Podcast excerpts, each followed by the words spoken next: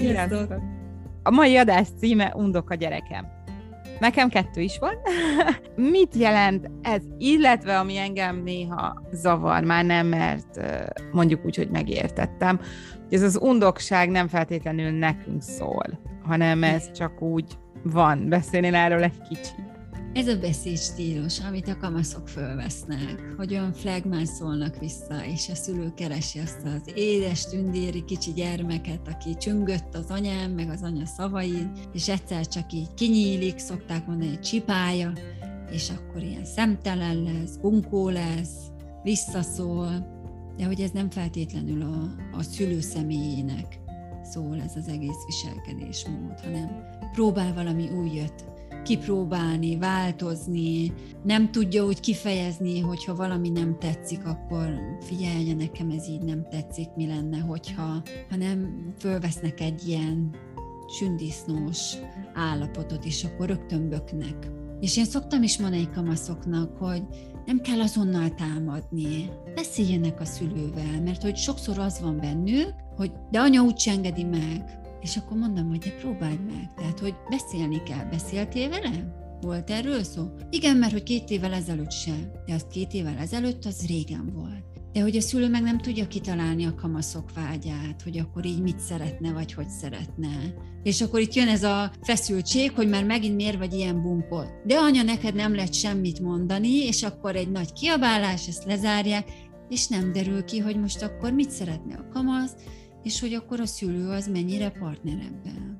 Hogy tudja a szülő ezt oldani? Mert ezzel konkrétan én is szembesültem ezzel a tévával, hogy pontosan ez történt, hogy nem kérdeztem meg, mert úgyis azt mondtad volna, hogy nem. És akkor így néztem, hogy miért is mondtam volna azt? Tehát, hogy pont egy nem emlékszem arra a szituációra, de több ilyen is volt, és, és így teljesen le voltam döbbenve, hogy ő miért gondolta azt, hogy én azt fogom mondani, hogy nem, és ezért ő így maga, tehát ez a kicsit olyan helyzet, mint amikor a nyuszika tök mindegy, hogy van rajta sapka vagy nincs, az úgyse lesz jó, mert ők már így eldöntötték. Igen, mert ahogy nőnek a gyerekek, egyre több teret kapnak, de ők nem úgy érzékelik, mert hogy hát ez a fejlődéssel együtt jár. És a, a, a szülők is ugye hát adnak teret a gyereknek, de nem tudjuk kitalálni, hogy a gyerek mennyi teret szeretne, vagy hogy szeretne, vagy mit szeretne. Tehát az ő vágyait nem tudjuk kitalálni, mi azt gondoljuk, hogy minden rendben van, ő neki valami nem tetszik, ő azt nem mondja, én nem tudom, és akkor itt van egy ilyen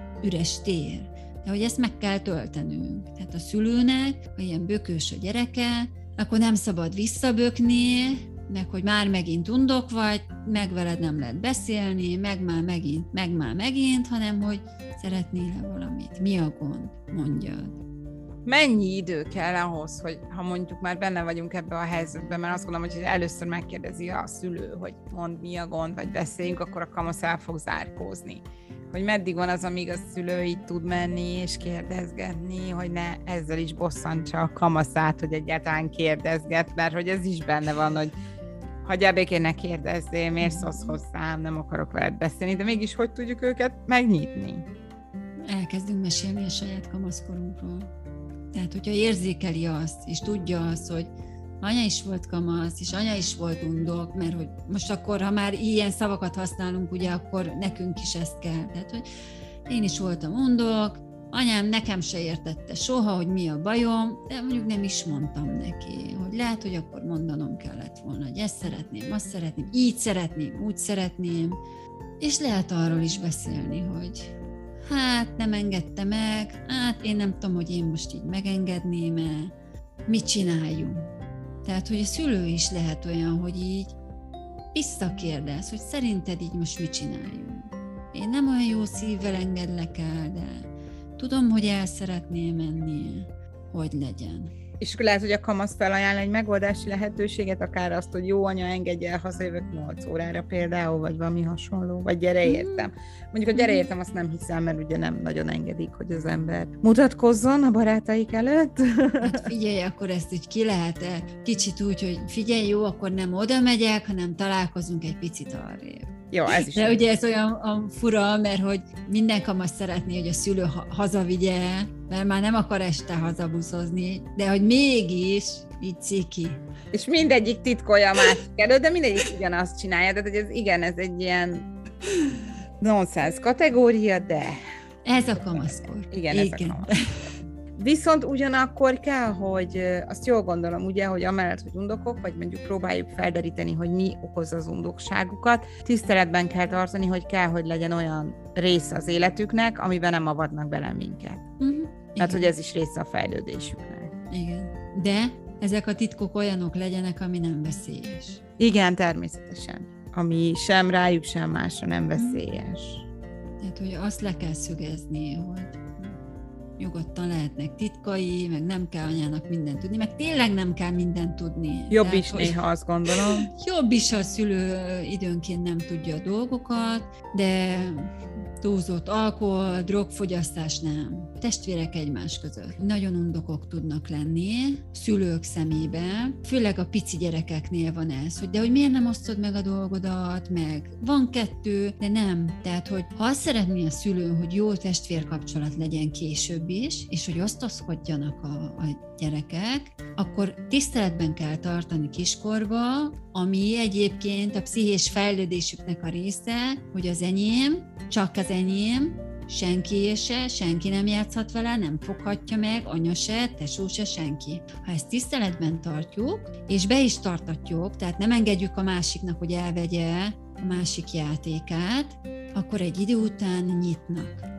Tehát az az érzelmi többlet, töltet, ami hozzá köti őt a tárgyhoz, az így szépen leépül, mert megtanulja, hogy igen, van, ami az enyém, csak az enyém, jogom van hozzá, nem piszkálnak, hogy de hogy miért vagyok undok, miért vagyok bunkó, miért nem, osztozkodjál, stb., akkor majd meg is lehet osztani már ezeket a tárgyakat.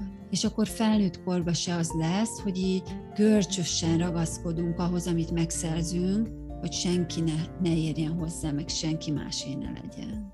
Mert megtapasztaltuk azt gyerekkorban, hogy igen, volt, ami az enyém, jó érzés, de hogy még jobb azt, meg is tudom osztani. Illetve nem tudom, az én kamaszaimmal láttam, hogy amikor mondjuk itt vagyok, jó, mondjuk most már nem, mert most már nagyobbak, de volt egy korszak, hogy így, mint hogyha nekem adták volna elő, hogy ők mennyire um, utál, nem is mondom, hogy utálják egymást, ez rossz szó, de hogy egresszíroztatták egymást, és ugyanakkor, amikor mondjuk nem voltam itthon, vagy ketten voltak, akkor mindig kiderült, hogy egy tökéletes csapatmunkába megcsinálták az öbédet, elpakoltak, stb. stb. mindent beosztottak, tehát hogy tulajdonképpen tökéletesen jól funkcionálnak együtt, uh-huh. és támogatják egymást, amennyiben egymásra vannak utalva, de amikor mi szülők itt vagyunk a képe, azért bemutatják a, az előadást tulajdonképpen, mert jobb szót nem tudok rám mondani.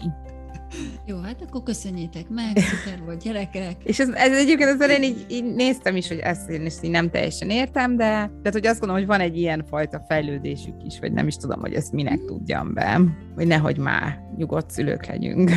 Hát, hogyha a szülő erre ráfeszül azért korábban, hogy jó testvérek legyetek, meg miért marjátok egymást, meg stb. stb., akkor ezt megtartják ezt a színdarabot egy jó ideig szülők előtt. Érdekes így utólag visszagondolni, hogy mondjuk a kisgyerekkorból, vagy a, szülő frusztrációja mennyire tudja végigvinni így a gyerekeken, a, a gyerekek viselkedésén ezeket, és hogy milyen előadások születnek ebből. Nem is gondoltam erre egyébként eddig.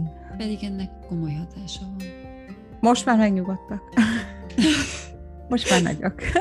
Köszönöm szépen a mai beszélgetést, Kinga. Én is, sziasztok!